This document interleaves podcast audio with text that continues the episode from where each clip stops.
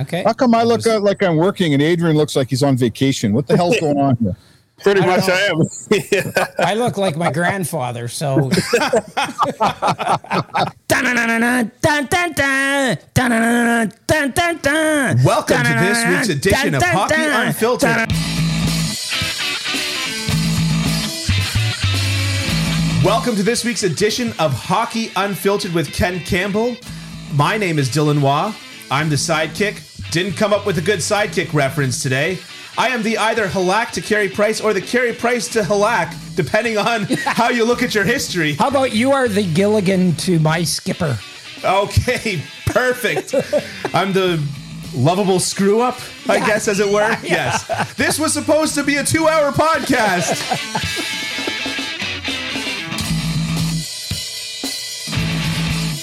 I liked your Gilligan to skipper one. That was good. Yeah, little buddy. Okay. How you doing this week, Ken? I'm doing great. You know, I mean, we're getting through the playoffs here. Yeah, that's um, very true. We are seeing some really good hockey. We're seeing some not so great hockey. Um, but you know, now we're at the now we're where it gets really interesting. Yeah, we're at the conference finals. Yeah, and uh, I'm I'm, you know, we talked about this off off camera, if you will. But, don't you know, we, I, I, I'm really, I'm really actually looking forward to seeing some really good hockey, especially in the West. Yeah, uh, not so much in the East. I don't think it's going to be close.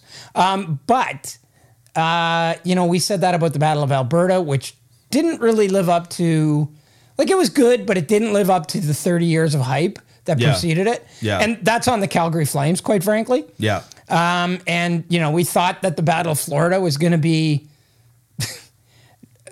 a battle, right? And it wasn't, right? Yes. So, I mean, I'm really hoping that, like, I, I'm really hoping the Western Conference Final can can live up to can live up to the hype. I think it will. Yeah. But, I mean, we've we thought that before. So something about Florida. Okay. So let's let's get into let's get into the losers.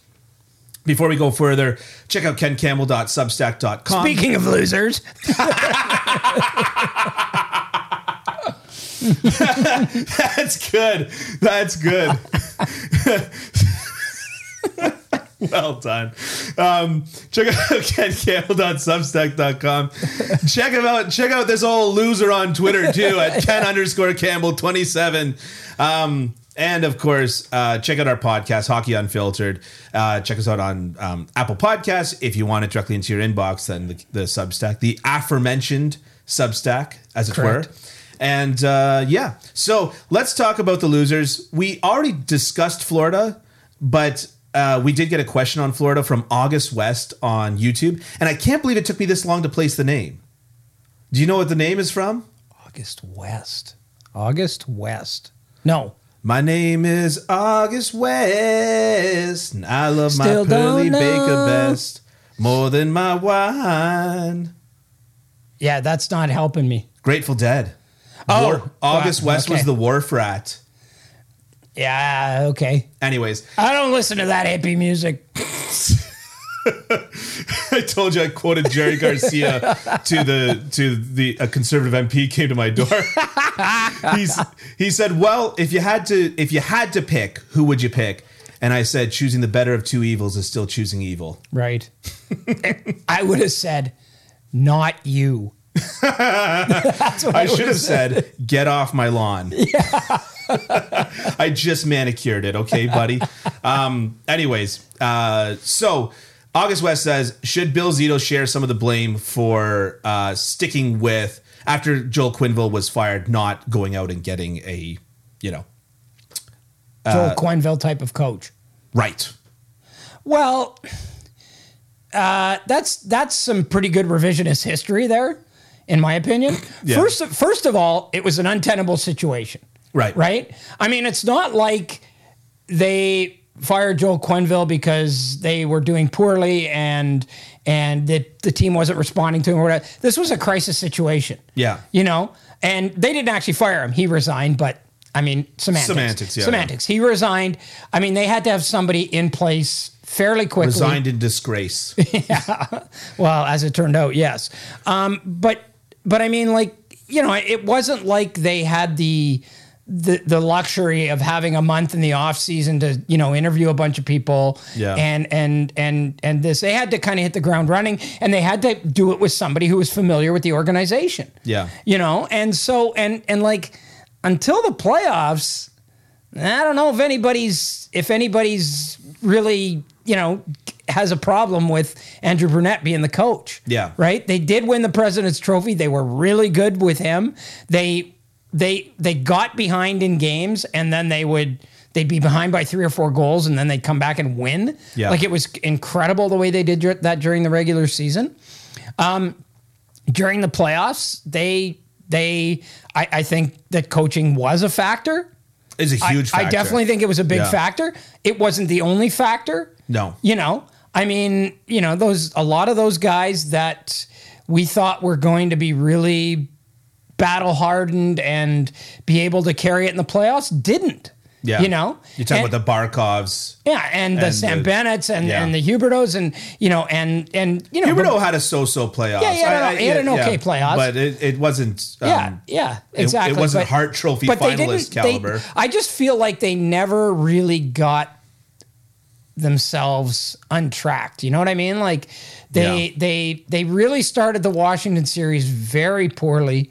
They didn't look good. They came back, they won, and then we were kind of like, my idea of it was, okay, they faced their adversity. They got the yips out of their game. They weren't good. Now we're going to see the best of them. Yeah. Well, we didn't see the best of them. You yeah. know, I mean, the highest scoring team in the N H L scored three goals, none of them on the power play. Yeah. You know, so, and, and Tampa made them look really, really ordinary. The reason why I like boxing and I and I can't stand ultimate fighting, right, is because when a boxer starts to go down, it gets broken up like that. Mm-hmm. In ultimate fighting, when a guy starts to go down, they, the guy pounds on him. It's more, like, doesn't he? Finish him. Yeah. It's, it's just it's like it's just like to the death gladiator sports to me, right? And what's wrong with that? Yeah. Aren't, aren't you the anti-fighting guy for yeah, the N H L? Yeah. What? Yeah, I am. Um, but anyways, it, like. But the thing is, so you, you develop a different instinct, right? And, you know, the playoffs versus the regular season, uh, you're right in the sense that it's a little bit of revisionist history. Um, but it, it's it's almost like, looking back, even for myself, I'm like, I should have thought of it. The, what it takes to coach a team in the playoffs is different than what it takes to coach a team in the regular season. Look at all of the playoff success that Barry Trotz had with the New York Islanders compared to the regular, very ordinary regular seasons that they were having, right? Right. right. And and so I almost should have thought of it like it, you need that U F C mentality in the playoffs, which is like, I've already got you by the throat. Bury him. Why don't I punch your head as much as possible? Right. Right. right? Yeah. Um. And, and you need that in the playoffs. Which so I, I I guess like I should have thought of that. And he was out coached. And you know, to your point about the Stars not really being the Stars for Florida.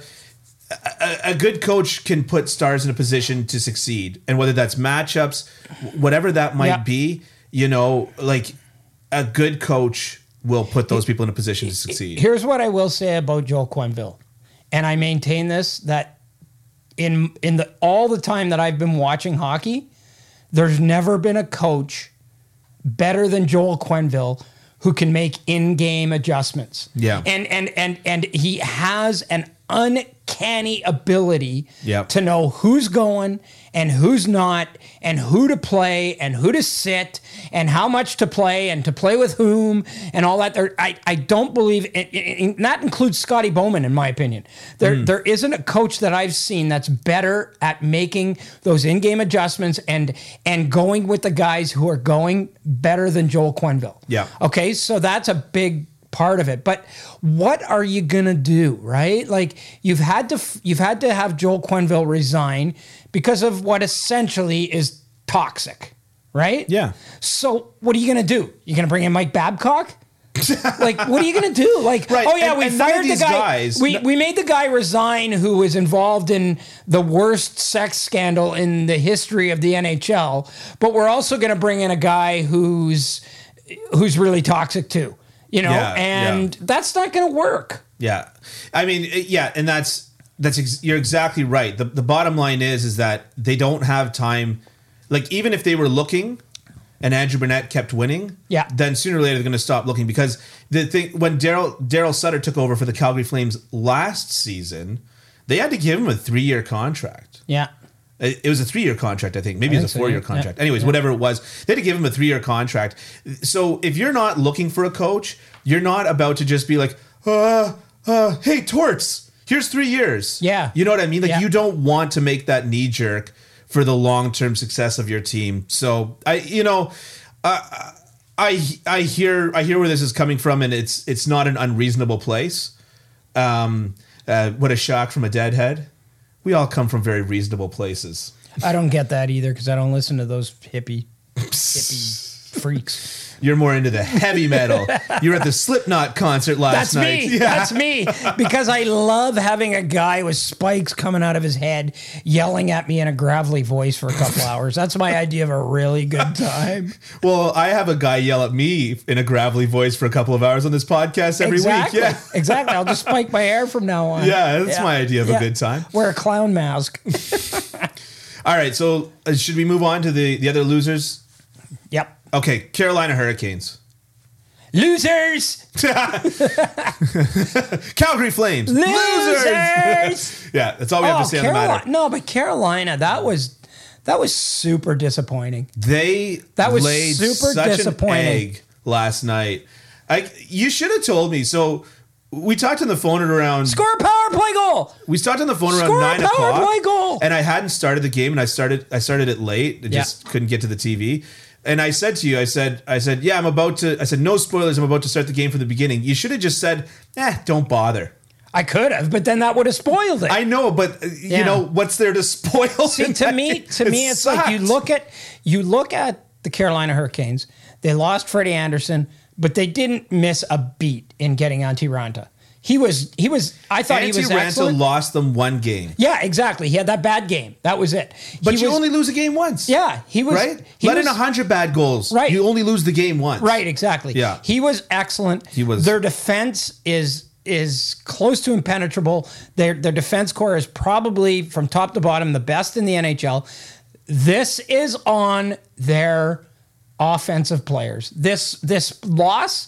is pinned directly, in my opinion, on their so-called offensive players who just could not score a goal. And yeah. you know what? I mean, I get it that it's Igor Shesterkin. I get it that he's Superman. I get all those things. Yeah. But yeah, I, I'm assuming he's going to get picked apart in the next round. Maybe he won't. But um, I don't know that he will. Yeah. Yeah. Yeah. I, I, I just think that that it's on them. Like, it's on these guys that they they just... couldn't get the job done. So, um, firstly, as soon as I saw uh, Ranta's knee bend like that, yeah. uh, I just, uh, my knee twitched. It just, mm-hmm. it was really, and it's just so sad that this guy was taken out of the game that way. And, you know, um, I, I just, all, all the respect in the world to, to Antti Raanta for that, for that series and for the whole playoffs yeah, yeah. so far. Yeah. Um, I would say... But when Kachekov went in, it was Kachekov, right? The the sure. other goalie, yeah. When sure. Kachekov went in, did you hear? The, do you know the story of the last emperor of Rome? So at this Not point, Rome was no longer an empire, but they still maintained an emperor, and the city had been sacked like four times at this point, right? And uh, and anyway, so another invasion horde came to sack the city, and they literally just went, you know what, man? It's not worth it. Don't they just they just said you're not an emperor anymore, and he stepped down, he abdicated, okay. and just and just went off to live in exile. And it was almost like with it, it was just this. He he just took this this pathetic, you know, dying em, empire, and basically and was an appointed emperor, and just had to basically walk away from it. And that right. was kind of like Kachekov. It was just like the team had already laid the egg. Raanta was keeping them in it single handedly. I mean, the two goals was a, was one of the best deflections I've seen in the playoffs by Chris Kreider. Yes. Yeah, yeah. And the yeah. other one was through like four bodies. Now, ideally, a goalie can get the other one in an elimination game, but you don't pin that on the goalie. You know yeah. what I mean? Yeah. That's that's a, ah, I guess I could have, but yeah, you don't pin that on the goalie. And so Kachekov going in at that point, it just was like, it just reminded me of the last emperor of Rome. He just had to sit there and preside, preside over the downfall of the team. It's very sad. It's very sad to watch uh, Carolina go out that way. And then, of course, the T V yeah, that's crew the had way to it show happens, us. Right, we're with our, th- you know, we're, we we have our third string goalie in there right now. Like this is how it, this yeah. is how it ends. Yeah, exactly. You know, like yeah, yeah with yeah. us not scoring and a third string goalie. And this rookie is like practically is some of his first N H L experience. Yeah, and we're throwing him in, and we're, we're throwing him in, and we're giving up breakaways because we have to. We have to press the other way. Right, right. Yeah. So yeah. yeah, and you know, Shesterkin had, uh, like by my count, three excellent saves in that game, but didn't really have to stand on his head. Yeah, okay. It was he had to be good. Yeah, but I mean, it, it didn't look like it, Carolina did not sustain. And, and and the New York Rangers did an excellent job of holding Carolina to the outside. Yeah. I was surprised. And so be, before we get on to the, the next bit, um, actually, you know what? I'll talk about that when we talk about the New York Rangers, when we when we preview the New York Rangers versus okay. the Tampa Bay Lightning. Uh, Calgary Flames? The Calgary Flames were a huge disappointment in this round. Um, you know, this was the the the team that was supposed to be the best five-on-five team in the N H L. Um, you know, all this depth, all this texture to their team, you know, they just didn't get it done. Yeah. And I mean, again, the, the wild card of goaltending. Yeah. Jacob Markstrom was not bad. He was putrid. He was putrid. He yeah. was terrible. Yeah. And he, I, I don't know what it was. Well, I do know what it was, but like, I just feel like he felt as though he had to play so deep in his net. And you're you're the goalie guy, but to kind of negotiate and get across and figure everything out and and and all of that, that he just played so deep in his net that he just got picked apart. So goalies practice flow, excuse me, yeah. flow, um, and uh, it's kind of become a buzzword in the goaltending community. Flow, every you know what I mean? Okay. Just like just like when all of a sudden everything became edge work. Look Mike, at his edge work. Mike Smith has great flow. Yeah, on his, yeah. yeah, on his hair. Yeah.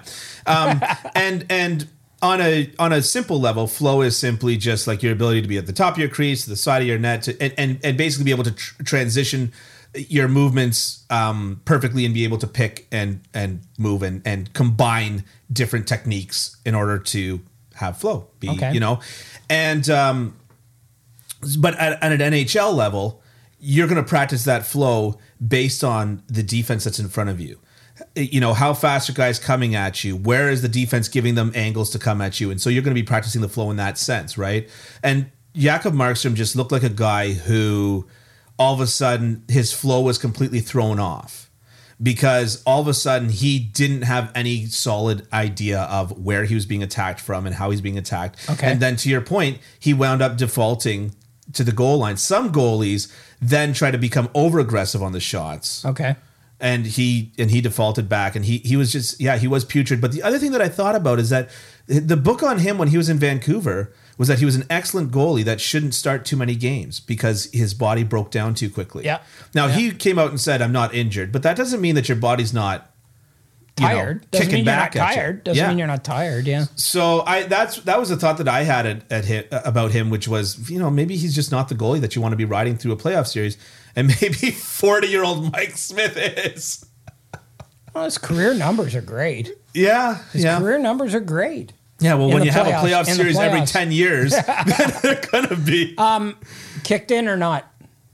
Not, not okay. So I, I sent a friend of mine a message, and I said it's really sad to see two series decided on essentially bogus calls, mm-hmm. and he he pushed back on that statement. And which I think he was right to do. And I said, okay, they weren't necessarily decided on those bogus calls because I'm referring to the Leafs series and the Flames series. But to see uh, the refs have an unconscionable... That wasn't refereeing, though. That wasn't refereeing. No, Dylan. Okay, fair enough. That was they the Toronto it, War they Room. They called it a yeah. goal. Yeah. It got called back. It got reviewed automatically by the Toronto War Room. Yeah. And and then it, at that point, it was completely out of their hands. It was completely out of the referee's hands. So the guys in the War Room who are watching all the games every year, and I and say what you want about the N H L. You yeah. know, but they but at least they're get you're getting some consistency there because you're not getting like you know, uh, Chris Rooney's interpretation of a kicked-in goal one night and then Kelly Sutherland's another night. You know yeah, what I yeah. mean? It, when these things go back to the war room, they're at least the guys that are watching them all the time, and they they decided it was kicked in. I don't see it at all. He was on one like, foot. There, there's no... Dis- like, to me, the word is distinct. That's where that's where I have all the problem with this rule. Yeah, there was nothing distinct about that kicking motion. He he maybe directed it in, but he was in survival mode. And yeah, I, I don't I don't agree. I thought it was a bad call. So apparently, uh, apparently on the broadcast, which I don't necessarily I don't normally watch the in between period stuff. Yeah.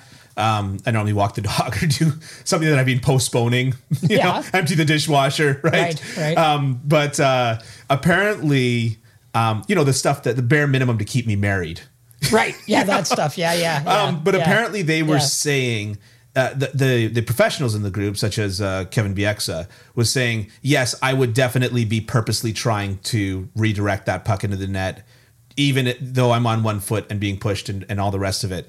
And that's fine. The thing is, is that I don't think that that necessarily is mutually exclusive to the fact that it was not a distinct kicking motion. Right. Right. Right. right. You could, because to your point, distinct kicking motion yeah. doesn't mean turning your skate blade to redirect it. Well, and, and in fact, you're allowed to do that. Right. You're allowed to re- and redirect it. And at this point it. in the play, he had yeah. been cross-checked in the back. Yeah. He tripped one foot on the goalie and was on the and was on his left foot. His right foot had tripped. Yeah. He's on yeah. his left foot all by itself. Yeah. And yes, he his you can see his left knee pump forwards. Yeah. yeah. Yeah. But his skate blade never leaves the ice, and I would say that there is no way that you can call that a distinct kicking motion when a guy is going to crash into a steel bar. Yeah.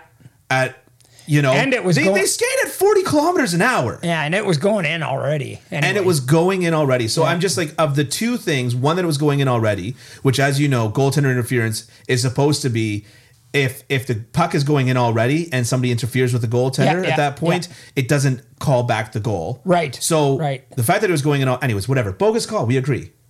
Yeah, not a bogus call, but the, a missed call, a wrong call. And it just, to me, it was almost like the N H L not being able to get out of its own way.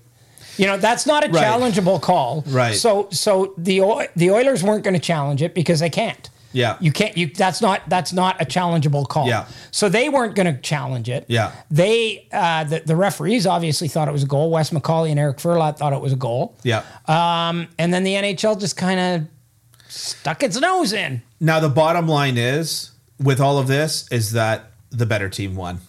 Absolutely. You know what I mean? No, I, and, and, all and so I'm that's why is, my friend pushed back on me because he's like, you can't say that it decided the series when at the end of the day, Tampa was the better team in the Toronto series and Edmonton was the better team in the Flames did, series. It didn't. And this would have put Calgary up four three or five four, whatever, yeah.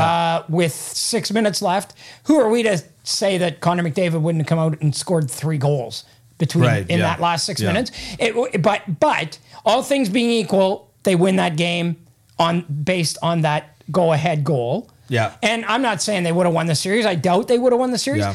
I would have liked to have seen Game six of, of the Battle of Alberta. I would have loved to have seen I would have Game loved, six. I'm yeah. sure the Calgary Flames would have loved to have seen Game six. Yeah, yeah. You know, like, I mean, I'm sure the N H L would have loved to have gotten all, gotten all the revenue that yeah. would have come in from a Game six and possibly a Game seven of the Battle of Alberta. Yeah. You know, like, so, and, and then it and then it was almost like, damn, we're not talking about how Leon Draisaitl had arguably the best playoff series in N H L history. Right. You know, we're not talking about Connor McDavid's greatness. We are, but we're not talking about yeah, it as much. But we got to talk about a stupid yeah, yeah, goal call. Yeah, yeah. yeah so, yeah. anyways. All right, let's move on to the last loser. Of- oh, we still got one left, eh? Okay, who's that? Got, uh, Carolina? Or did, did we, we talked about Carolina. Yeah. We talked about Florida last week. And we just talked about oh, the Saint Flames. Louis. We're talking and about now Saint we got to talk about Saint Louis. Yeah, yeah, um, yeah. I, I think that the Saint the Saint Louis Blues put up a put up a pretty good fight, and unfortunately, the fans of the team and of course the team's response did make it kind of a good guy versus bad guy yeah. narrative. Yeah. Right. Like it really just it it just felt like you know like the righteous team needs to win, which of course.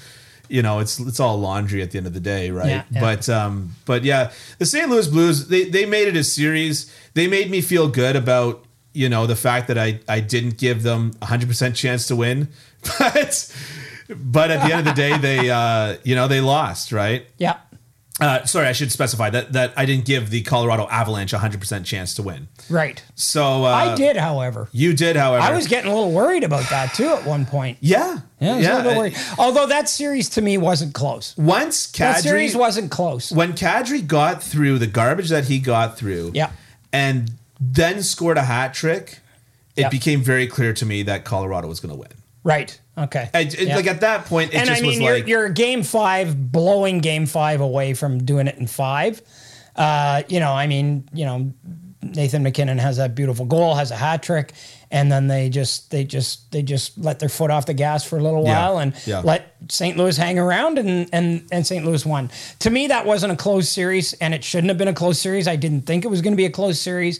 I think Saint Louis really likes to play that heavy down low game, yeah. and Colorado just wasn't having any of that. Yeah. And they were like, nope, we're turning it up, we're turning it up, we're turning up the tempo, we're yeah. dictating that we're going to dictate the terms of engagement here, yeah. and it's going to be this is how we're going to do it. Yeah.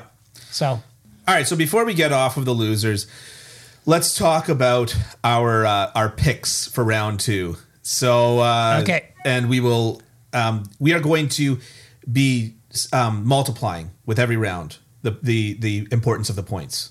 Yeah, because round one had you know sixteen uh, possible teams. Yeah. Round two has eight, so then we're going to multiply times two. So each okay, of these so series, I'm I'm up nineteen going into round two. You're up two. nineteen. I'm up nineteen so, points, and so we picked very quickly. We picked a percentage by which that we thought the team would would win. So yeah. I, you know, I picked like in this round, I picked Colorado one hundred percent. It's right? essentially a wagering system. So everything system, yeah. over fifty is how many points you get, or something yeah, like that. Yeah, it's plus, right? and then you get subtracted for. For picking losing. the wrong team yeah, yeah, yeah. and how okay. much you wagered okay. on that. So, anyways, you you guys won't understand it. But anyways, after the first round, I was up by nineteen. That's the most important part. Yep. Yeah.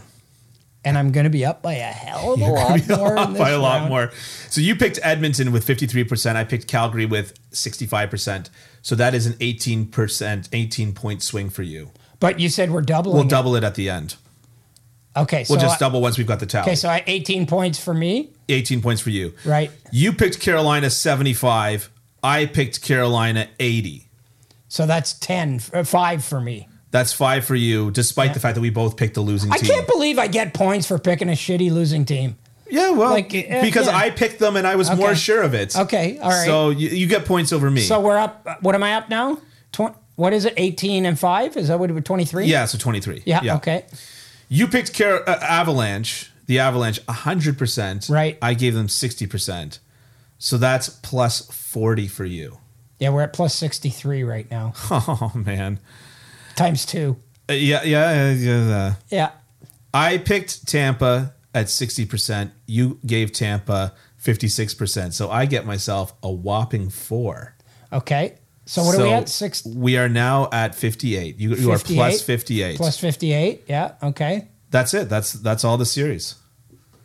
Can we stop this senseless slaughter? fifty-eight. So that's one hundred sixteen plus. I'm up one hundred twenty-five. We really don't need to make it double the points in the in the subsequent rounds. Uh, here's the thing, Ken. This is the playoffs. Okay. Yeah.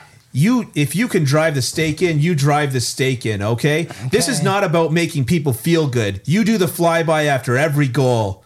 Okay. I'm a big boy. I'm in the professional leagues. I can take it. Yeah. Wow. All right. Took it pretty bad on that one. You took it like on your hairy chin. Big time. Holy smokes. Yeah. I can't believe that I like obliterated you the way I did. Really? I'm pretty surprised by that myself. Yeah. I definitely thought that uh, I'd pick up a few points. Like, ca- come on, Calgary. What's wrong with you guys? Jerks. sixty-five percent. All right. So we have an awesome interview coming up. Oh, yeah. With Mark Spector and uh, Adrian Dater. Adrian Dater. Previewing the Western Conference. Previewing final. the Western Conference. So before we get to that, check out ken campbell dot substack dot com. Check us out on Apple Pod, Apple Podcasts. I almost said Apple iTunes because they, they, they've rebranded. It's a piss off. Anyways, don't forget to leave us a comment. You can leave us comments on the YouTube videos. Uh, you can check out our clips on YouTube, which, um, you know, we, we, we do this into little sections, so you don't have to listen to us for an hour if you don't want to. But, you know, you can. Yeah. If you like. Yeah. And of course, if you leave comments, we will read them. We will comment on them as we did with August West just now. We will maybe sing you a song that nobody except for myself and Mister West care about. That's a good so, part of it. Yep. Um, yeah. Anyways, so let's uh, let's preview the East. Okay. Here can, can I can I kick this off? Yes. Because I want to say something where I just I, I feel very it's very important to me. Okay. I always loved Gerard Gallant as a coach. I loved him when he was the defensive coach in Montreal, mm-hmm. and Montreal's defense suffered in, in, in incredibly in his absence. And then he went and became the head coach in Florida. And then the Panthers all of a sudden started becoming pretty good. But then he had that weird firing. Then he went in Carolina. I coincidentally, not ironically. Ooh. Ooh. Nice. I didn't know that. Yeah, it was so, in it was in Carolina. That's where they literally, and and when I say literally, I mean literally, they kicked him to the curb. Literally, no taxi, yeah. Kicked to the curb. Yeah. Yes. Um, so, and then he went to, of course, Las Vegas, correct, where he really made a name for himself, right? Yep. Taking them to the uh, Stanley Cup Finals, and now he's in the New York Rangers. And now, so what I what I guess I want to say about this is that the New York Rangers had very poor advanced stats, and I was reading a lot into that. And it didn't at any point occur to me that Gerard Gallant basically just knows his stuff. Yeah, to me, it's like it's like he he's not going to force this. Right. Okay, we got the best goal, goalie in the world back there. Yeah. So let's use him. Yeah, so Let's why are we worried about why, why are we worried we, about letting the expected goals against? Yeah, why go are we there? why are we worried about giving up yeah. chances? Because the best, well, I don't know if he's the best goalie in the world because the other guy in this series is probably the best goalie in the world. Yeah. However, but like, but like it, that's a part of knowing your team, and like yeah. there are some coaches who would probably want to force their. like impose something on these guys and say, no, we can't win this way. And ultimately they, they probably can't, yeah. but, but, you know, we can't win this way. We've got to be, you know, we've got to play a certain way yeah, and yeah. it's not a lot of fun to play this way, but we got to play this way. And sooner or later, they're going to have to start. If they really want to win, they're going to have to, they're going to have to add that texture to their game. But they did but, in the last game against Carolina, like the, the way yeah. that they protected the house against Carolina, the very last game was yeah. pretty good. Yeah, it was pretty good, and and and yeah. there there was a bit of keeping them to the outside, which is which, which you're right. Um, however, I mean, I think Gerard Gallant has recognized, and and he's a player's coach. He's a former player. He understands yeah. these things. It's like okay, w- like it's not about me. It's about the talent that we have. Yeah. And so if we're going to give up a bunch of chances against a game, yeah. that's okay because we're going to get a bunch of chances for and. Yeah. We're going to get the occasional power play, and it's going to score thirty-two percent of the time. Yeah. So, I mean, like, what he's done is what uh, – it's it's similar to what Martin Saint Louis did in Montreal, but it's it's what coaches don't like doing, which is that he has allowed himself to uh, rely on the individual talent of his team. Right. And right. he has allowed himself to say – because coaches don't like doing that because then they don't have as much control over right. what's and going it's, on. It's so not about they, them. It's not right. about them. Yeah. So yeah. he's allowed himself to say, you know what? I don't, I don't care that, you know, I, I don't care that uh, Kako and Lafreniere are, you know, um, playing this incredible, you know, whatever rushing system, blah, blah, blah, blah, blah, this cycle or whatever. What I care about is that individually, both of them who are excellent goal scorers throughout their entire career so far in hockey, what I care about is that they get their chances. What right. I care about is that is not that Panarin, you know, plays this solid two-way roll, blah, blah, blah line. What I care about is that Panarin gets chances on the net. Right. And so he has allowed himself to rely on on players individually. And, I mean, they're going up against Tampa. And John Cooper is an excellent coach.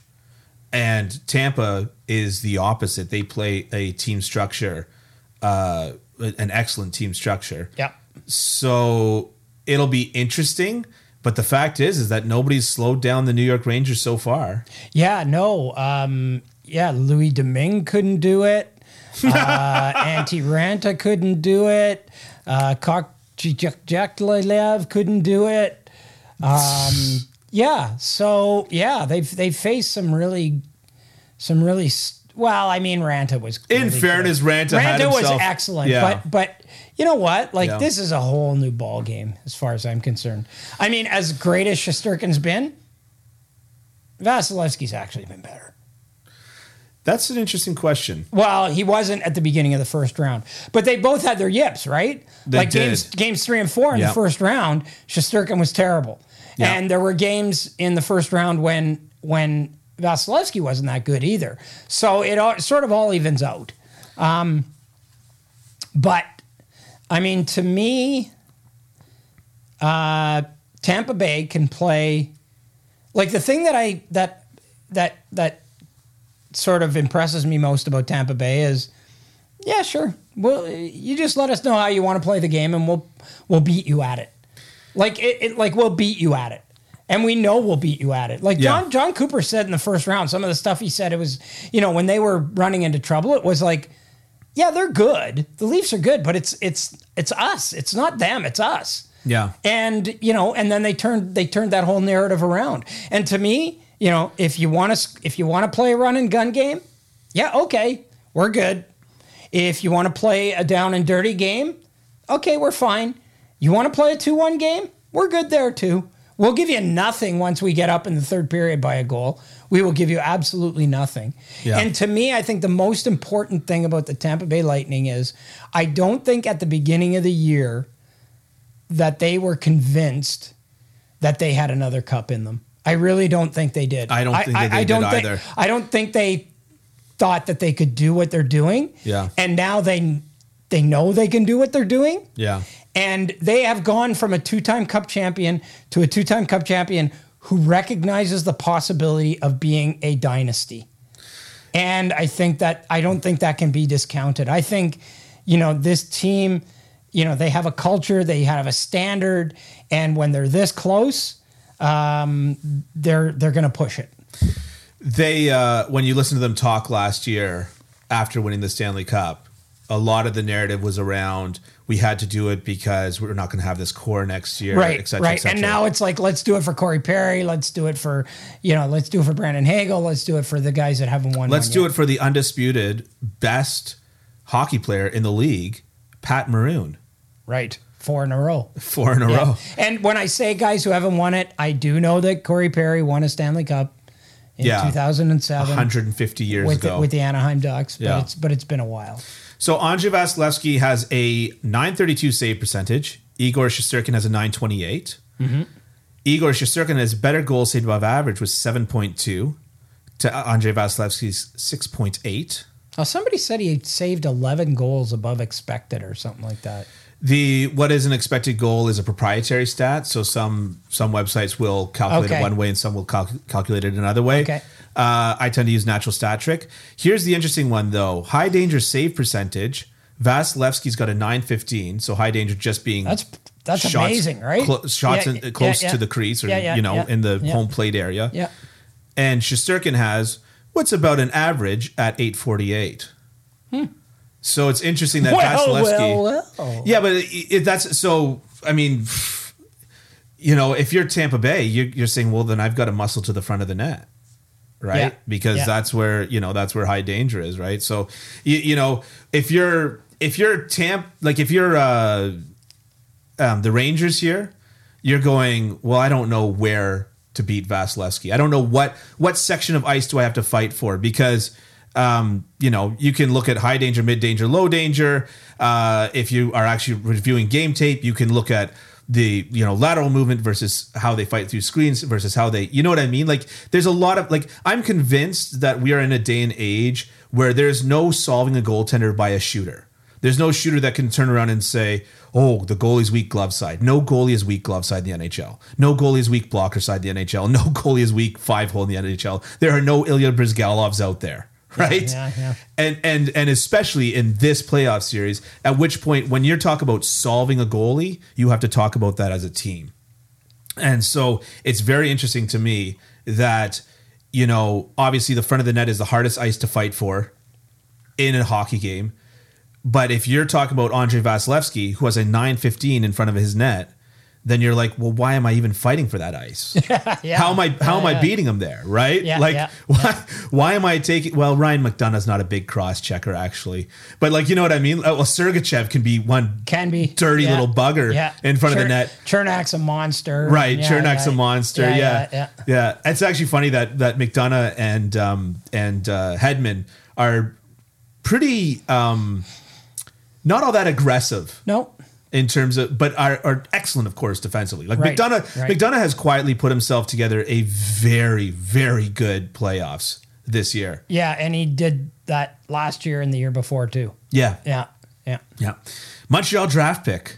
Yes. How's Scott Gomez working out? yeah. That's always the joke. Um, so I don't know. Like it, this series is so uh, difficult to predict. Not for me. Not for me. I think it's gonna. I think Tampa's gonna crush them. I think Tampa's gonna crush them. I'm going one hundred percent by the way on Tampa because, and I'm thinking part of it is that I'm already like destroying you. So I'll either just, I'll either just like you'll either just, implode I'll, or no, no. I'll either like I'll either just like I'll crush you into dust. Or I'll let you back in this thing. Right. So yeah. you can be strategic about it. I don't think this series is going to be close. I, I really don't. I, I think that Tampa is by far the superior team, even though they actually, technically they go into this series as the underdog because yeah. they're, they're starting on the road. Yeah, yeah. Uh, and, and New York had more points. Um, and uh, so, but, but I, I, I really believe that, that Tampa's just going to take this series by the throat, the way they did against uh, against Florida, and I think I don't think that the New York Rangers, well, they realize what they're up against, but they are not like what they faced in the first two rounds uh, yeah. is is nothing compared to what they're going to face. Yeah, here. But I mean, nothing. Carolina, they, they they showed some of that. Like to be honest, they're they they're an excellent team and. Just they they but just had you, a see, nasty habit of imploding. Yeah, could you see the Car- the Tampa Bay Lightning going up two nothing in this series and then and then losing? Yeah, no, well, I, like I mean they had them. They were up two nothing in the series. You can, know, can I throw out some other little goalie microstats in this series? Sure. Just to be clear, microstats. They're not always the most important indicators in the world. A lot of people on Twitter love to quote microstats as if they mean something very profound, but. In this case, it's just interesting. Andrei Vasilevskiy has faced, in the entire playoffs, in all strengths, twenty-one rush attempts against. Okay. So um, the, the Tampa Bay Lightning have been so good at preventing rushes, which is how New York seems to like to play, that Vasilevsky's only faced twenty-one. Shesterkin's faced probably, I'm going to say, seventy. thirty-two. Okay, well, that's, yeah. So it's it's I it's worse, it, but yeah, not... I thought it would be worse. But hang on, this is where it gets fun. Andrei Vasilevsky's faced only forty-two rebound attempts against. Mm-hmm. Now, part of that is he's got good rebound control, but part of that is the defense's ability to clear the crease. How many has Shesterkin faced? I'm not going to guess, because I was so off on the... one hundred three. Holy snapping. one hundred three wow. rebound attempts against Shesterkin. Now, part of that is that, you know, he bobbles pucks once in a while. But part of that is, like, I mean, that's it, like we have seen it where the puck, it just seems like it's all over his crease. If I were Pat Maroon, the first thing I'd do is skate by Shesterkin and just look at him and go, that's what I do. Yeah. Yeah. I, if I were Pat Maroon, I'd skate by Shesterkin and say, you've probably enjoyed life up until now. Yeah, yeah, yeah. yeah, so, um, you know what? I like, man, so it's hard when you're wrong so much, as I have been, to uh, trust yeah, your I, instincts, because I want to yeah, give Tampa one hundred percent as well. I don't know. But I've also, I've very underestimated the New York Rangers, and like I said about Gerard Gallant, uh, I've always loved him as a coach. I've loved him from his Montreal days as a coach. Well, be strategic about it. Give New York one hundred. And then that well, way... No, I'm not going to be strategic about it. And then that it. way, you're going to pick up like uh, one hundred fifty points. I like I'm to wrong. lose honestly. I, I like to lose honestly. I'm not going to be strategic about it. That's what losers I'm, say. I'm go- I maintained my dignity. yeah, that's what you did. Okay. I'm going to give Tampa sixty-five percent. That's it? Okay, whatever. It's a thirty-five point swing. Yeah, I'm giving Tampa one hundred. Okay. I, I, I don't think, like I said, I don't think this series is, is going to be close. Okay. At all. It's a thirty-five point swing, and yep. uh, which actually is times four for this round. I thought it was times three and then times four in the final. Oh, pardon me. You're right. It would yeah, be times, times three. three. Right, yeah. So, yeah. So it's a, it's a decent thirty-five, swing. What did you say? It's a thirty-five percent swing? Yeah. So you could pick up one hundred fifteen points. Yeah, but I'm still picking the team that I think is going to win. And what am I at right now? one hundred sixty-two or something like that? one hundred twenty-five. Oh, one hundred twenty-five. Well, there you go. Yeah. There you go. So, okay. Um, I could I could pick up a lot of points for being wrong here is what it comes down to. Yeah. Yeah. Yeah. Uh, all right. Well, let's let's just do the prediction for the other series because we our preview for the other series. Correct. Stick around. Yeah, yeah. Uh, we didn't do that because, of course, we had uh, two very busy guests on. Yeah. One looked more busy than the other. um, so what's your prediction for the next, for the other series? I, I, I, well, you'll find out when you see, when we talk to Spec and, uh, and Adrian. Um, I, I, I was way more conflicted on this than I thought I was going to be. Yeah. Like way, like way, way more. Yeah. And it's only because Ed, so much of Edmonton's se- the narrative around Edmonton's season was a two eleven and two stretch.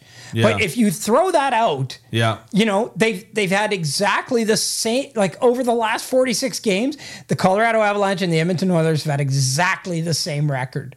Yeah. You know, and and the Oilers, like this is this sample size is big enough to say that they are an elite N H L team. Yeah. And I want to pick them. I really do. I want to pick them, but I can't. I can't. I just think the depth that Colorado has is going to prevail.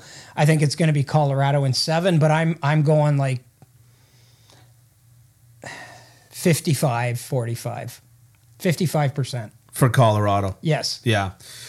So I'm a lot more conflicted as well. And the thing that's really got me conflicted is in net.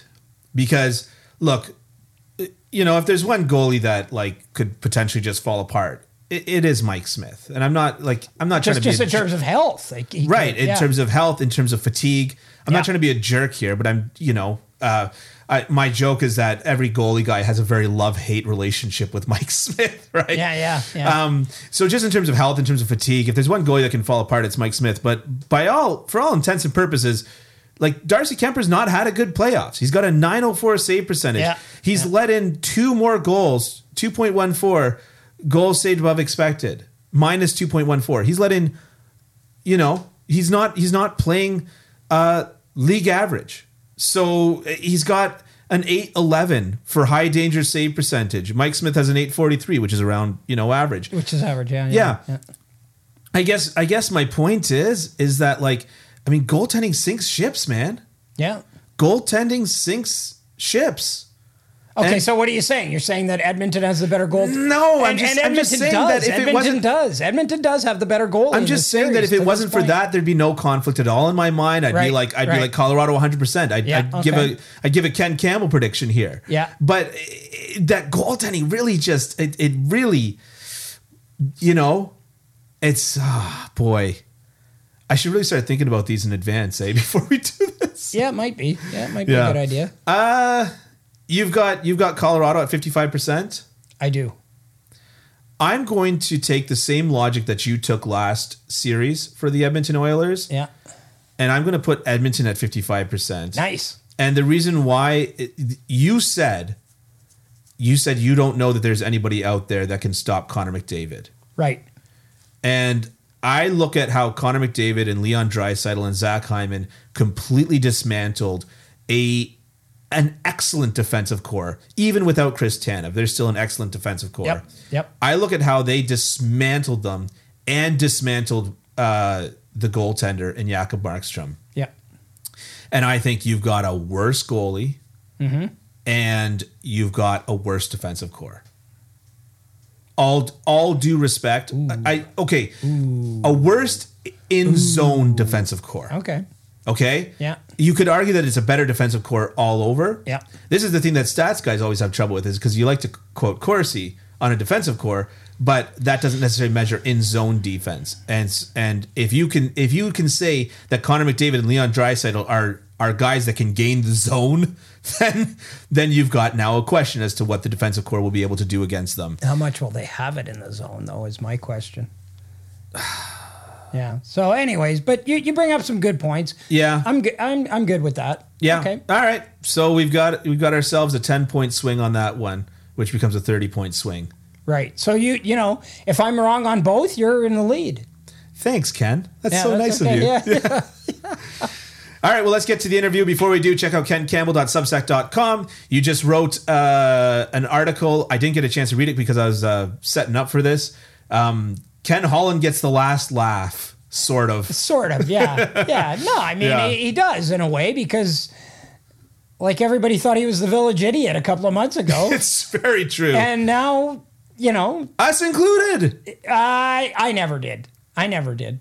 Well, I know, yeah. I think he's a okay. pretty bright guy. I think he's a pretty smart guy. I think he's, you know, but. But we were all I, scratching I did, our heads on the goaltending some, thing. Yeah, yeah, I did have yeah. some some questions about some of the things yeah. that he did. Okay. Yeah, I, I, yeah. Okay, village yeah. idiot is harsh, but yeah, yeah, yes. Yeah, yeah, yeah. Um, we, we, had, we had some questions. Correct. Yes, yeah. all right. Okay. Um, yeah, so check out ken campbell dot substack dot com.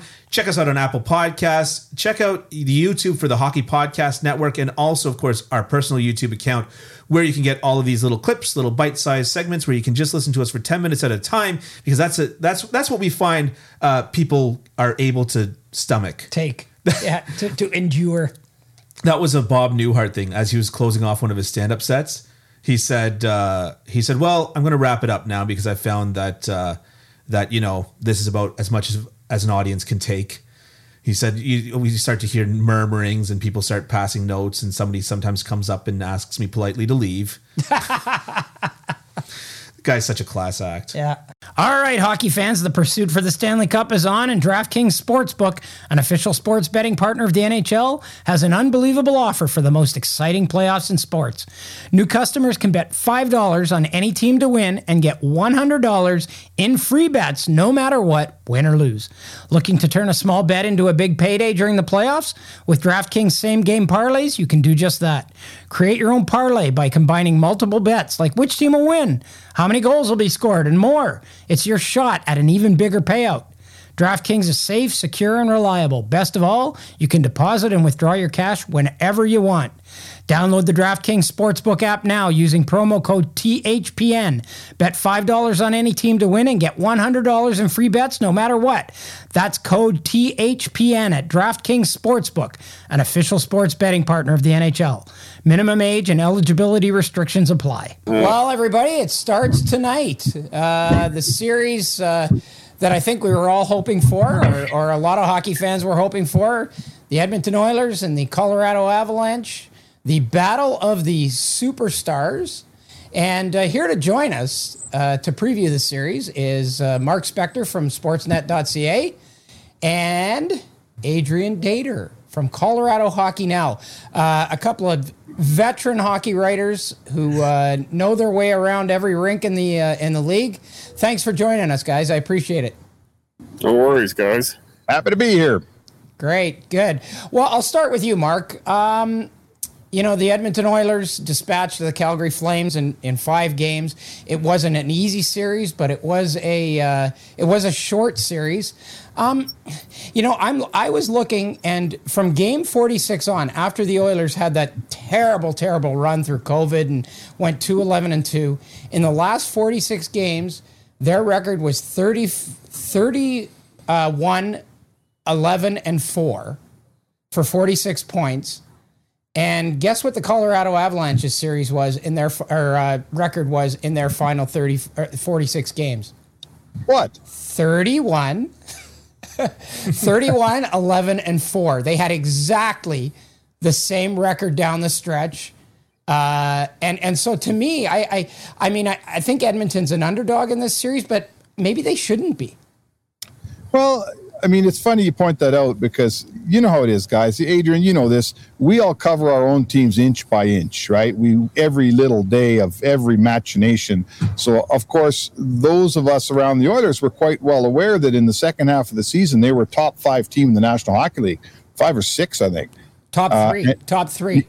Top three. It depends. They were tied for third. They were tied for third. Florida was better and uh, Calgary was better. And that so there was you it. go, right? Yeah. So... So, I, you know what? I've covered enough playoffs. So have you guys. I don't really care that much how your team played in November and December. I want to know how your team played from February on, frankly. That's what tells me if you're ready to be a playoff team. So I'm not saying that I, I'm, I predicted Calgary to win, so I'm no genius here. But the people around the Oilers, and certainly the people inside the Oilers, have been able, for the first time in a long time, to look at themselves and say, this isn't a small sample size. This isn't a hot streak. We just went three months as a top three team in the National Hockey League. Down the stretch, when the games are tougher to win, they were winning them. So don't expect the Oilers to think that they're just here for fun. They've, they've been doing this for a while, right? Yeah, exactly. And Adrian, I mean, the Colorado Avalanche have been this the, the gold standard, quite frankly, for almost all of this season. Um, and, you know, they, they've been, in my opinion, they've just been clinical and methodical. Um, you know, I know the Saint Louis series won six games. I don't think it was that close. I don't think it was anywhere near that close. Uh, obviously, they swept the first round. Um, what do you think their mindset is going into this series, facing a team that, as Mark said, has been, you know, stride for stride with them in the last three or four months? Well, I do think the Avalanche have this mental hurdle off them a, a lot going into this series. Um, that second round thing was, was real. I mean, three years in a row, they lost in the second round, oh and six going back to two thousand two in the second round. So it's been a long time, boys. I mean, this used to be, a, you know, yeah. right of, it used to be my, uh, you know, um, as they used to say in Montreal, uh, you know, you know, uh, um, which which which which day is the parade or whatever, whatever that yeah. saying was. No, they yeah. always said in Montreal. They said, "Yeah, we'll be having the, the parade on this day, and it will route. follow the it will follow the usual the usual route." I'm sorry, that's right. Michael Farber used to always say that to me. Yeah. Um, You know, it used to be just a, easy every year you go to the Western Finals, Colorado Avalanche. You know, that's all I used to know. Uh, it's been twenty years now. So uh, I think everybody's really excited here. I think the the uh, that mental hurdle is gone. I think they're going to enjoy themselves a little bit more. That said, you know, the, nobody's nobody's taking the Edmonton Oilers lightly. I mean, the prospect of Connor McDavid and Draisaitl coming over the boards every every other minute is not exactly an appetizing thing to think about for a hockey mm-hmm. defenseman. Um, so I think I think they they're going to have the proper mindset here. Um, you know, the there is a the the mindset has definitely been different this year. I think more of a more of a killer instinct in a way, a little more disciplined. Um, you know, everything they said they wanted to do, they've done so far. So yeah. somehow they've had good health, too. They usually don't have that this time of year. Usually they've got five or six guys out. Right now, nobody's out. So, you know, you're not – Avalanche fans, I think, are sort of pinching themselves a little bit like, eh, this might be a little too good to be true. But um, maybe it's not. You know, maybe this team yeah. is just destined to, to, to go all the way. And yet, you know um, – we've seen this team also win big second-round series before and then lose in the third round when they sort of let down a little bit. That happened in the late nineties against Dallas twice. Um, and, uh, you know, um, so, you know, it, it's a good situation here, but um, I think everybody is just properly, you know, um, um, the proper mindset is here. I don't think they're taking them lightly, and yet I think they're very confident too. Yeah. Well, this team reminds me of the Washington Capitals leading up to their Stanley Cup in twenty eighteen.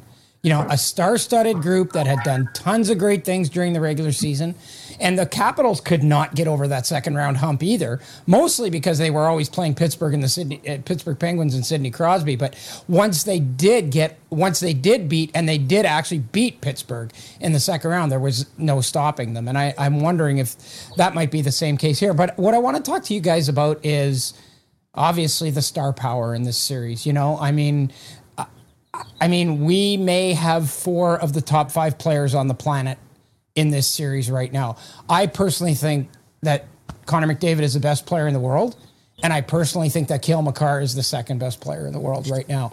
Um, we've got, you know, if not four of the top four players in the world, we've got probably four of the top five. And then, you know, you go down the lineup, then you've got, you know, you know, Colorado will say, well, yeah, well, we have we have Nazem Kadri, and then and then Edmonton says, well, we'll We'll call your Nazem Kadri with Evander Kane, and, and we'll raise you, uh, you know, uh, Zach Hyman. So I, I'm just wondering, guys, what are you expecting to see from just from a, like, take off your, your writer's hats here and put your fan hats on And what do you expect to see as as in terms of excitement as a hockey fan in this series? Mark, we'll start with you. Well, uh, when McDavid plays the way he's been playing, um, if you have guys on the other team that can also score the kind of goal that McKinnon scored the other night and can do the things Makar does, it like it's to me what's here's here's what's going to happen. McDavid's going to make a great play. Everyone's going to come out of their seats, including McKinnon, and he's going to jump the boards next shift and he's going to try to do something better, right? Yeah. Yeah. And to, this is going to be like it, it, the trigger is ninety-seven, and I, I'm here to tell you he will be fantastic in this series, barring injury. He is he's shown us that he raises his level when the stakes are higher. He's done it for two rounds here. So he's going to put a show on. But the best part of it is Colorado's got guys that can jump over the boards and put on just as good a show. So yeah. I wouldn't miss a game, boys. It's this. I don't know who's going to win, and I'm not sure whether Kadri's going to face McDavid's line or whether McKinnon's going to face McDavid. All that stuff we're going to figure out as we go on. But here's what I'm going to guarantee you. There's going to be a, a you know, Sportsnet Central full of highlight, highlight reels plays every night in this series. I remember in twenty fourteen, the Western Conference final between the Chicago Blackhawks and the L A Kings. That was one of the best playoff series I've ever seen in my life. Hmm. I'm I'm looking for that this time, boys. So, Adrian, what do you think? I mean, I agree with Spec there. Uh, you know, McDavid is the best player, let's face it. I mean, the guy's, you know, just a cyborg. But um, Makar is... is the McDavid a defenseman? I mean, he is unbelievable. He's every bit the cyborg Connor is. Um, he is just unbelievable. His skating technique, you'll see if you see him every night. And I know you guys watch a lot of hockey, but maybe if you don't see him every night, you can't always appreciate what he does. He's He's got this little move he does with his feet where he can just yeah. create space for himself yeah. Yeah. just by sort of backtracking a little bit, and he, it's like he. Well, and we saw it like on he, that overtime goal. That overtime goal. That one that keeps yeah, popping up. Yeah, yeah that's I know exactly it. The, the little stutter can, step. You're absolutely right. He can sort of move in any direction at a time. It's like he's vertical. He's horizontal. He can go any any direction with his feet, and it just kind of creates space. It's weird. Um, McKinnon is uh, is I think a different player than McDavid in the sense that uh, he, he he doesn't. Go he can't go through everybody consistently like Connor did. Now he scored one of the greatest goals in playoff history probably when he did go through everybody the other night yeah, yeah. in that game they lost. Um, but he's more of a um, you know, a little bit of a give and go guy. I don't think he shoots quite as much as he should at times. I think he he um, you know gets in trouble trying to trying to do too much at times. But you know when probably he's got it, like, straight lines, probably travels in, maybe in straight lines more than McDavid. Is that fair? Yeah. I would agree yeah. with you there, Mark. More north-south, yeah, more north-south player, yep. um, for sure, yeah. Um, you know, when he's got his line mates, though, going with Landeskog and Rantanen, you know, that's a, that's a lot to handle. Um, we, we don't know if Lehkonen might be on that line at times, too. Still, we'll see. Um, mm-hmm. So, star power's there. I think, you know, the Avalanche are counting on their depth to outlast the, the Oilers. I mean, you're not just yeah. – when you talk about – when you talk about McCart, also – you got to factor in Taze, who's been unbelievable. Yeah. Bo Byram is, is a good player. He's playing well. He can skate the puck all night. Um, it's it's going to be that kind of thing, I think, that the Avs are hoping to win the series. It may not be the stars who actually win it for these teams. It wasn't last game. Darren Helm comes off last five seconds and wins the game for him the other night. J T right. Compher, two goals and a three two win. Um, so it may be the, the attrition thing. Uh, who's got who? Who scores those third and fourth line goals? I don't know. Uh, I, otherwise, no. Like they, those guys are going to play all the, most of the minutes, and it's it's probably going to be a star that wins the game, probably. Well, no, um, but I think I think I think Adrian, you bring up a good point. I mean, maybe the star power just cancels each other out, and the series is decided yeah. by uh, either a not maybe not the depth players, but it may be you know the Nazem Kadris that decide this series. It may be the you know the the Cody Ceces or whatever who decide end up deciding this series. But I think what's going to decide this series is probably the biggest wild card. I think you would both agree for both teams, and that's goaltending. Goaltending, goaltending. goaltending. Yes. And I, I want to talk a little bit about that.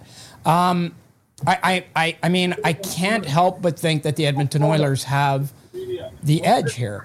uh, as as crazy as it sounds to say that. Uh, Spec, you know, I mean, to me, Mike Smith is like the little kid with the curl. You know, when he's good, he's really, really good. And when he's bad, he's really, really bad. Uh, but you can't argue with the guy's playoff numbers either this year or over the course of his career. They're they're off the charts. I just want well, to throw in for a second. Smith is at a nine twenty-seven. Kemper's at a nine oh four. nine oh four, yeah, yeah. exactly. Yeah. yeah. Yeah. Right. So, yeah, go ahead, Spec. You know, I think Smith's like the Oilers when he's healthy and when, you know, we we judge him a lot. A, he, he gets hurt too much. He's older, so he does get hurt. And when he's hurt, he's no good. When he's actually playing and he's healthy and he's got a couple games under his belt, his numbers this year have been great. So, I can, you know, Kemper's kind of the same guy. He's been hurt a lot in his career. So, you know, both guys, if we could make some kind of blood pact right now that they're both getting in six or seven games in this series, I don't know who's got the edge. They're both really good goalies, but maybe the X factor is if one of them, you know, if, if history repeats itself and one guy's not playing after a few games, that could be the decisive feature. You know, Smith's, yep. Smith's a game changer. I don't need to tell you guys. He's, you know, I would tell you that he's the best puck handling goalie in the league today, yep. and people are saying that he should be put into the pantheon of Marty Brodeur and Marty Turco and sure, guys sure. in in the history of puck handling Ron goalies. Hextall. And yeah, yeah. I think that's probably he's, there's no one better at it. And he changes everything. You can't dump the puck in the way you did against other teams, right? Mm-hmm. He, he the Oilers' defense that everyone looks at and goes, ah, I'm not sure how good they are. I'm not sure how well they move the puck. Well, they move it a hell of a lot better when they're not getting pounded on because you can't hit them because Smith's the guy making the first pass. So sure, he's a sure. huge part of things here, Smith. Uh, yeah. Koskinen could stop pucks, but they're a completely different team when Smith's not in the net. You know, it's funny too, Spec, is I think I think as, you know, as Mike Smith's career has gone along, I think you're absolutely right about the puck handling. And I, and I think what makes it even better is that he's he's he knows when – when to do it and when not to. Like, he doesn't always, like, it's not a given that he's always coming out and playing that puck. Like, he, you know, he if he's not having a great night, I notice a lot of times he'll just, he'll defer and he'll let it go. And I mean, that's a part of it too, right? Like, I mean, well, he's really got his, his, he's really knows when he's going, when he's not, when to play it, when not to. Well, listen, here's the deal. Like, first of all, take the one thirty-two foot goal and throw in the garbage. It's it's just a guy that couldn't see a puck. It, it wasn't a – he didn't miss it. It wasn't like Vesa Toskola where he watched it bounce down the ice and he just didn't save it. He, he didn't even see it. it it's just a, yeah. a fluke play. Throw that – throw it in the garbage. Yeah. When you have Mike Smith playing the puck, you know, forty times a night, once every ten or twelve games, he'll make the wrong play, just like Cale Makar will make the wrong play. Exactly. When he's make, he'll throw a pizza. Give me the best defenseman in the game. There's a pizza in his game every dozen games. This guy's doing it with goal mitts on and a goal stick. Yep. So, yeah, you see the highlight of Smitty giving a puck away and it goes in his net. But the, the previous one hundred ninety plays that he makes makes your team way better. Mm-hmm. There isn't an N H L person that I've ever met who wouldn't make that trade, guys. It's it's a yep. misnomer to say, oh, Spade gives that puck away too much. No, he doesn't. He gives it away as much as a star defenseman gives it away. The right. difference is when he gives it away, it goes in the net because he's alive. yeah. Yeah. Well, that that's the thing, Spec. Like I've always said, give me the guy in the N H L who leads the N H L in giveaways. Give me that guy. I'll take him on my team. Right. one hundred days out of one hundred. I'll take the guy who leads the league in giveaways because he's always right. a star player and he's always handling the puck all the time. So that's a good point, Spec. Adrian, what do you, what's sort of, what are the tea leaves looking like in Colorado as far as goaltending is concerned?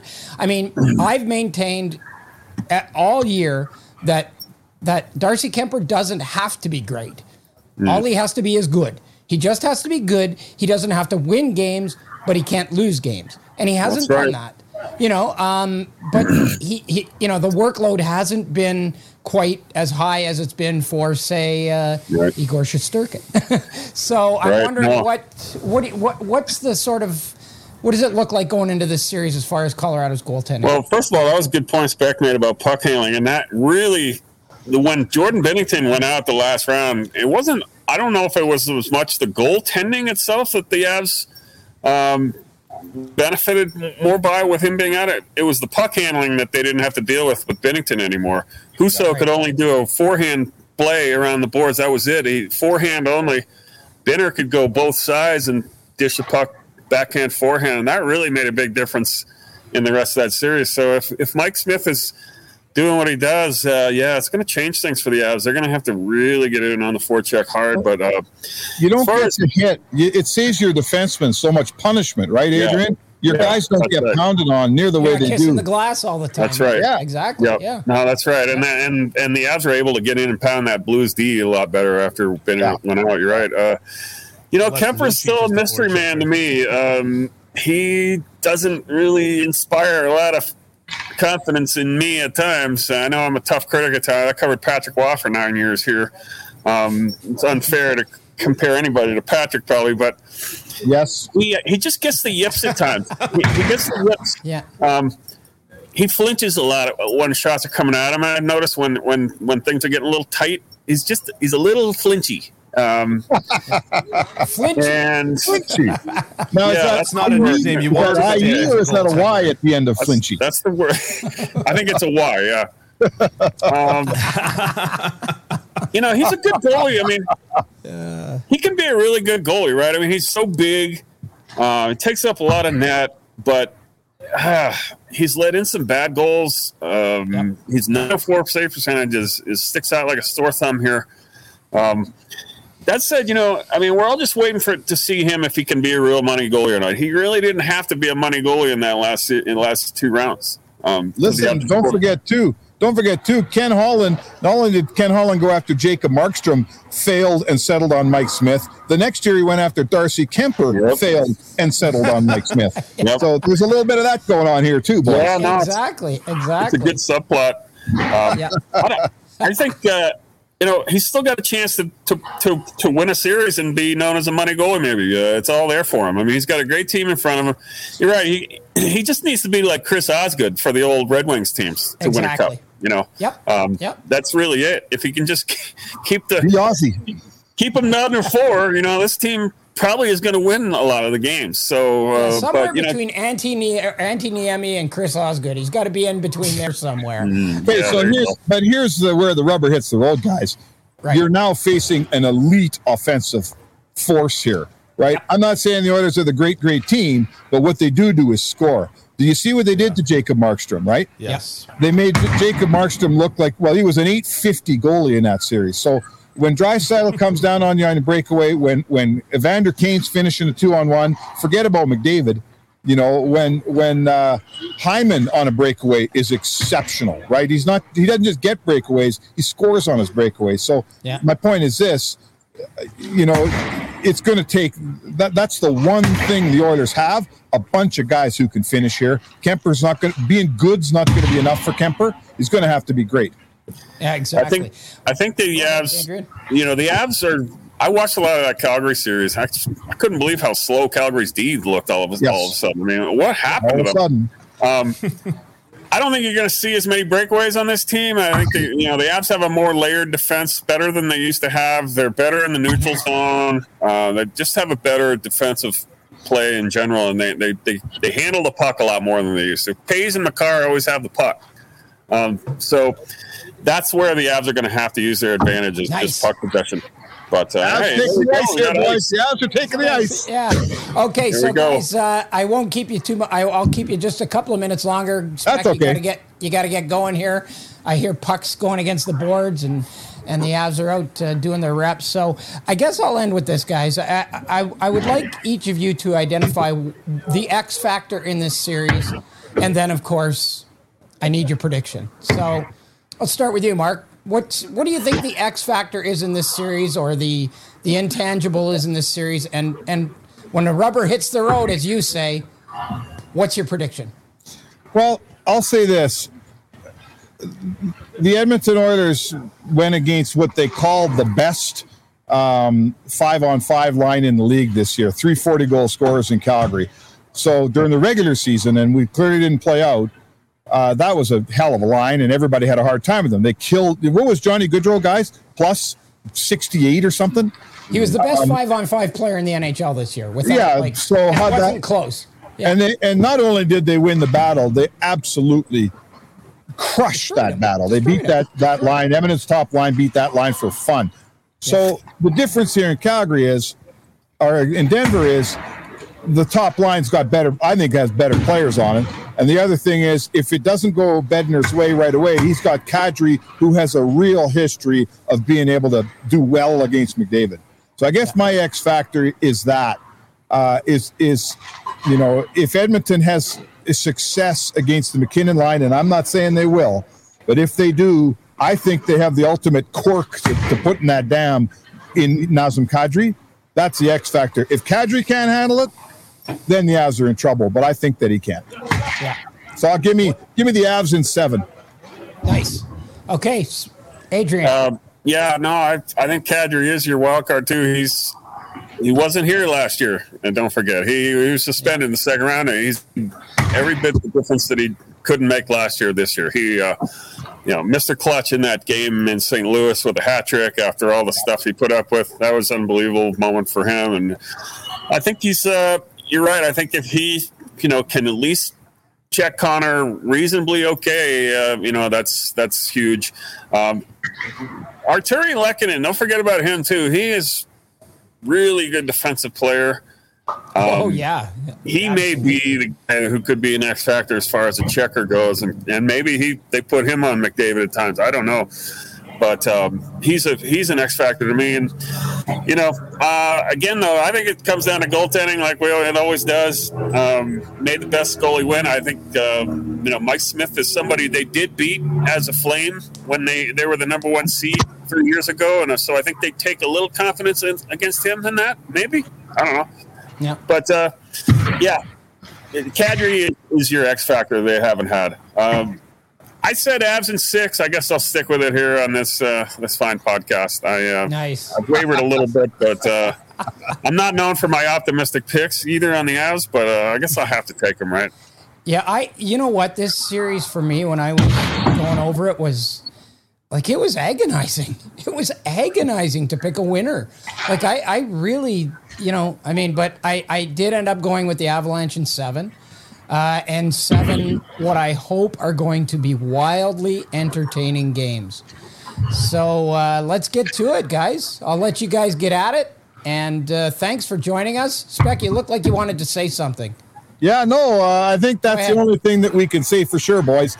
Uh, it's going to be one hell of a series to watch. All these great yeah. players on the ice together. McDavid in the big stage for the first time.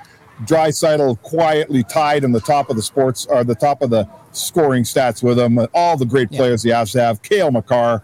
This I don't know who's going to win, man, but it's going to be awesome to watch. And, and I'm I'm so excited to have a Canadian team to play again. Nice. Yeah. I'll be up in Edmonton for that. I, I, it's just no better than being in Canada for for a playoff series. I, yes, sir. I've always just been amazed whenever, whenever I ever had the chance to happen. I've been to Edmonton a couple times for playoff series. Uh, well, a lot for the Avs, but also when they played Carolina in oh six, I was covering that series. And uh, yeah, I can't wait. I mean, the it's fans fun. are, you know, it's, it's, it's well, fun. You guys, you guys are, you guys, I know that you think that's great, but you should see what it's like in Toronto during the Stanley Cup. Oh, wait a minute. Just a sec. Oh, wait a second. You guys should see what it's like in Toronto in the first round when they go ahead in a series. You should see. This city's electric, man. Anyways, guys, I am thrilled that you guys agreed to do this. Uh, we really, really appreciate it. Should be a great series, and uh, I'll be reading... Uh, I'll be reading your stuff uh, with uh, great interest. So thanks a lot, guys. Thanks for joining us. I appreciate it. All right, boys. Thanks for having me, guys. All right. See you at the rink tonight, Adrian. Right, see, you, see you at the rink tonight.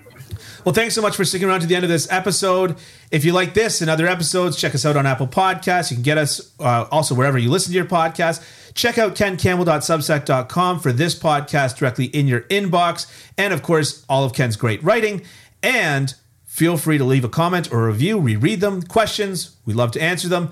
Uh, we might not do a good job, but that's your fault for leaving the question.